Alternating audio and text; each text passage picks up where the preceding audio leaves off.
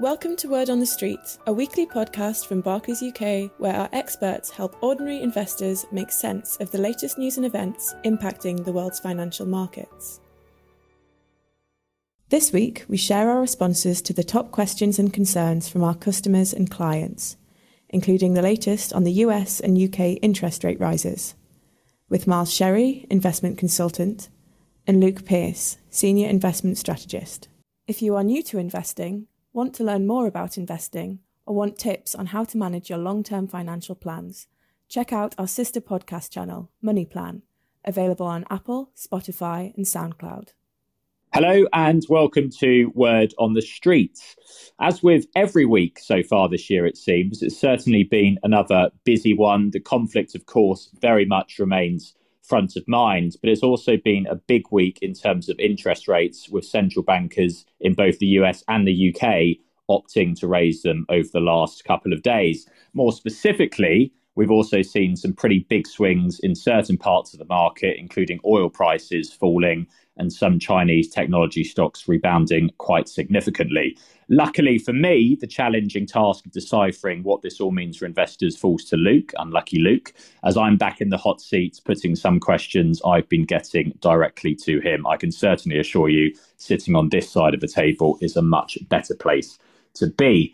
Luke, it would be remiss of us not to start with Russia and Ukraine. The humanitarian crisis, very sadly, grows ever worse by the day. But what developments have we seen over the course of the week, and how have markets continued to react off the back of that? Yeah, I think I'm going to have to host one day and put you in the hot seat, Miles. But there seems to be some peace talks going on in the background. We are yet to see any kind of resolution here, though. So, unfortunately, Russia does continue to wage war in Ukraine. In terms of markets, they still remain fairly volatile, but I do think that volatility has subsided or sort of come down a little bit over the last week or two.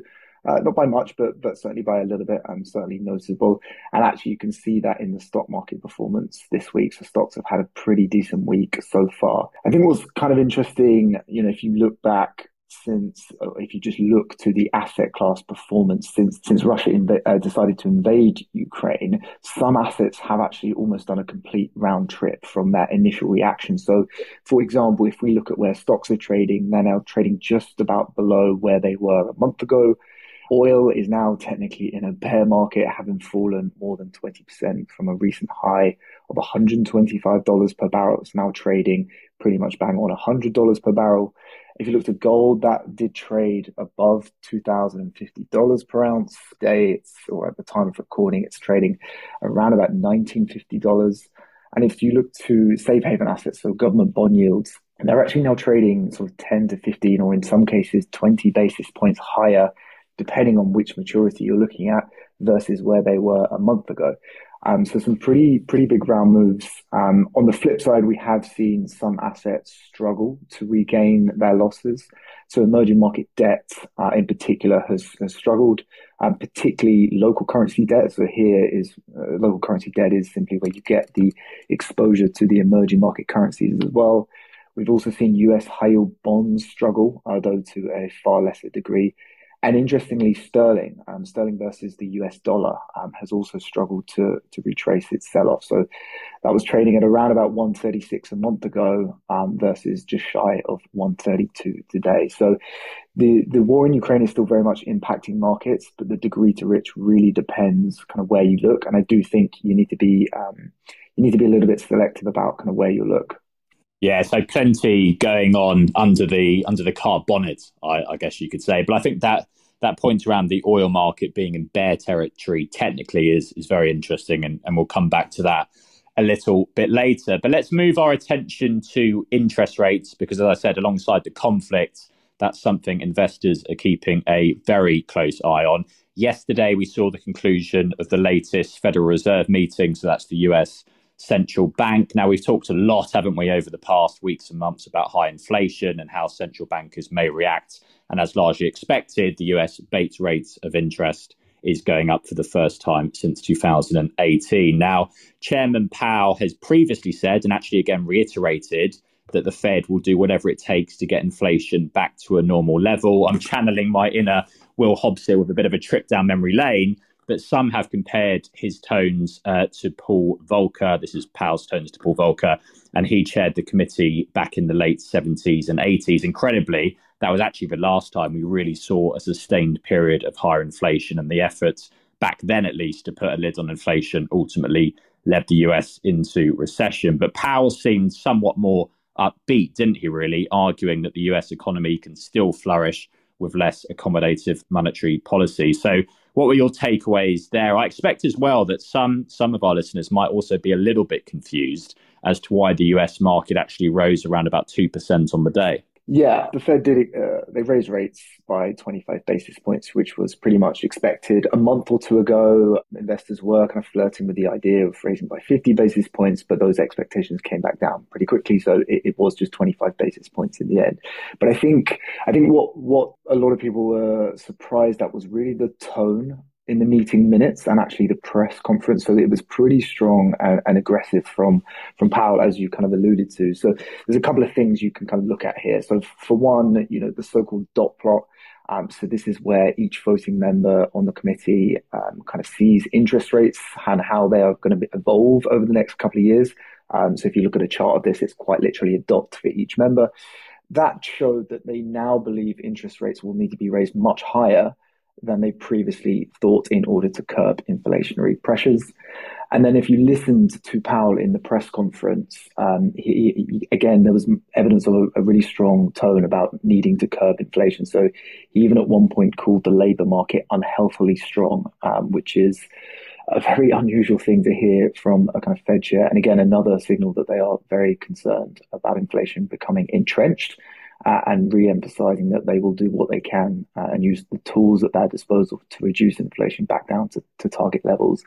Now, based on what we know today, what that actually looks like is raising interest rates a further 6 times, so roughly another 1.5% throughout the rest of this year. But that can, of course, change as economic conditions change and new data comes in. I think just on the market reaction to the day, particularly in the stock market, it was kind of interesting, especially if you take it at face value. So I think many people, if you'd have told them what the outcome of the Fed meeting was going to have been and the tone that Powell was going to take, I don't think many people would have expected stocks to ended up the day 2%. Exactly. But I think you've got to remember here that there is other stuff going on in the world. So again, we want to be a little bit wary about reading too much into daily market moves, but I suspect it's more related to headlines around Ukraine and how investors are kind of positioned going into these events and how they react after those events. So don't read too much into it, but it is an interesting market reaction. Yeah, absolutely. And literally just before we started recording this, we've also seen the Bank of England also raise interest rates here in the UK. So what's the market reaction looking like so far? Again, obviously a very short-term period we're looking at. And it was also interesting, wasn't it, to see a slightly different tone from them, at least relative to the Fed, as you said. Yeah, absolutely. Been a very busy week for central banks this week. So the Bank of England also raised interest rates by 25 basis points. Again, no real surprises there. For very similar reasons to the Fed, they're looking to bring inflation back to target and try to ensure that it doesn't become entrenched. But as you said, the Bank of England's tone certainly didn't seem to be as aggressive as the Fed, certainly relative to what markets were expecting anyway. And I think you can tell this by the market reaction to UK assets. So UK bond yields were actually down for the day. And you've also seen sterling versus the US dollar weakening. So the reason it's weakening is that lower interest rate differentials versus the US make the currency less attractive and therefore investors sell it. So in a nutshell, the Bank of England probably disappointed a little bit in terms of how aggressive the market thought they were going to be. Other takeaways from the statement is that the war in Ukraine has resulted, unsurprisingly, in their inflation forecasts being revised higher. And the risks here are very much tilted to the upside. And then the other, I think, difference between the Bank of England and the Fed is that the Bank of England really emphasised and cautioned the impact that the rise in inflation will have on the cost of living for consumers. And this was already a concern even prior to the invasion. So you've seen a substantial increase in energy costs in particular. And I do think there is a real risk that we could see further increases when the Ofgem cap resets again in October if energy prices do remain elevated. And actually, this was one of the reasons why 1 out of the 9 members of the Monetary Policy Committee, so it's the committee who decide or set the direction for monetary policy, including the rate hikes, it's why one of them actually dissented and voted against the rate hike. Central banks, frankly speaking, have a really tough job right now. There's a real delicate balance to be struck on the one hand, kind of curtailing inflation expectations and trying to remain credible. And that's very important. I think central bank credibility has been a key factor in helping to keep inflation pretty low and pretty stable for the last 20 or 30 years. Versus, on the other hand, raising interest rates, too much and actually slowing economic growth even further and potentially tipping the economy into recession. That's a very delicate balance to be struck. The other thing to keep an eye on is the spring statement next week from Rishi Sunak. So there seems to be sort of increasing pressure from the government to alleviate pressure on the cost of living for households. That said, we haven't really heard too much in terms of what to expect beyond the kind of energy rebates and the cut to council tax bills, which have kind of already been announced. But we'll, of course, be watching that to see if there is any support from the government. Yeah, and we've got a really interesting episode, to your point there, lined up next week to review that budget statement with a variety of guests. So look forward to that one next week. But thinking about things more broadly, as ever with investing, there are downside risks. Of course, there are. There always will be. But it sometimes doesn't actually take much positive news in this sort of market in particular to see a rebound. Now, I referenced Chinese tech stocks at the start. We saw a significant rise in some of those on Wednesday after the official news agency in China said that the authorities would provide support to markets and actually hinted most of the regulation on those names now may be done. Time will tell. That's one specific example, but something I'm getting asked more generally is what might it take to see risk assets move upward more broadly?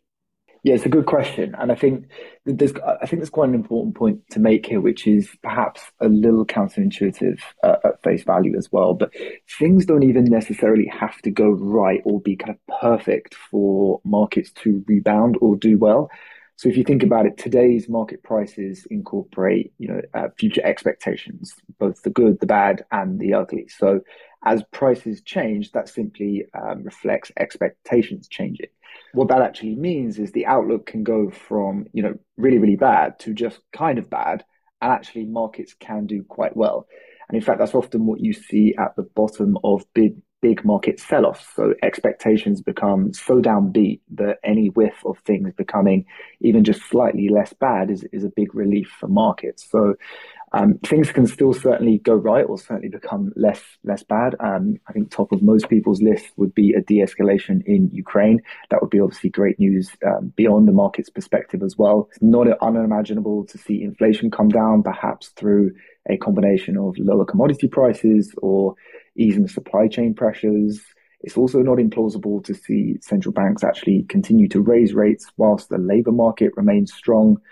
And let's not forget that actually overall demand conditions still look pretty decent, even if they're not as high as last year. So lots of plausible things that could go right for the rest of the year. But I think given where we are today, I do think the range of outcomes and economic outcomes is still quite wide from here. Yeah, no, absolutely. And we'll see how things play out. And it is important to think of those possible upside scenarios. But as I said, there are, of course, always downside risks too. That's ultimately part and parcel of investing and what we ultimately hope to be rewarded for over the long term. But stagflation fears, so a period when inflation is running higher and economic growth is low or maybe even negative, is the challenge I'm probably hearing most from investors around why they may not want to invest some of that excess cash today. So what's the latest thinking there or what points would you make in that regard?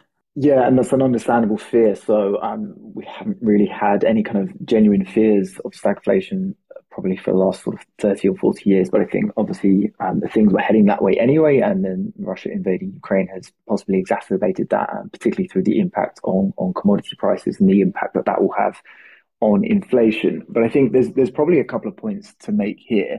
Firstly, is that growth levels, as I mentioned just now, growth levels still remain really decent. Yes, they will come down versus last year, but last year was exceptionally strong. We're still running at a very strong pace in terms of kind of growth. The second point is that although inflation, current levels of inflation remain pretty elevated, I don't think we're seeing a de-anchoring of inflation expectations, which I think is where a lot of the comparison to the 1970s are a little bit off base, where I think you did see a bit of a de-anchoring of inflation expectations, and that's why central banks really needed to react then.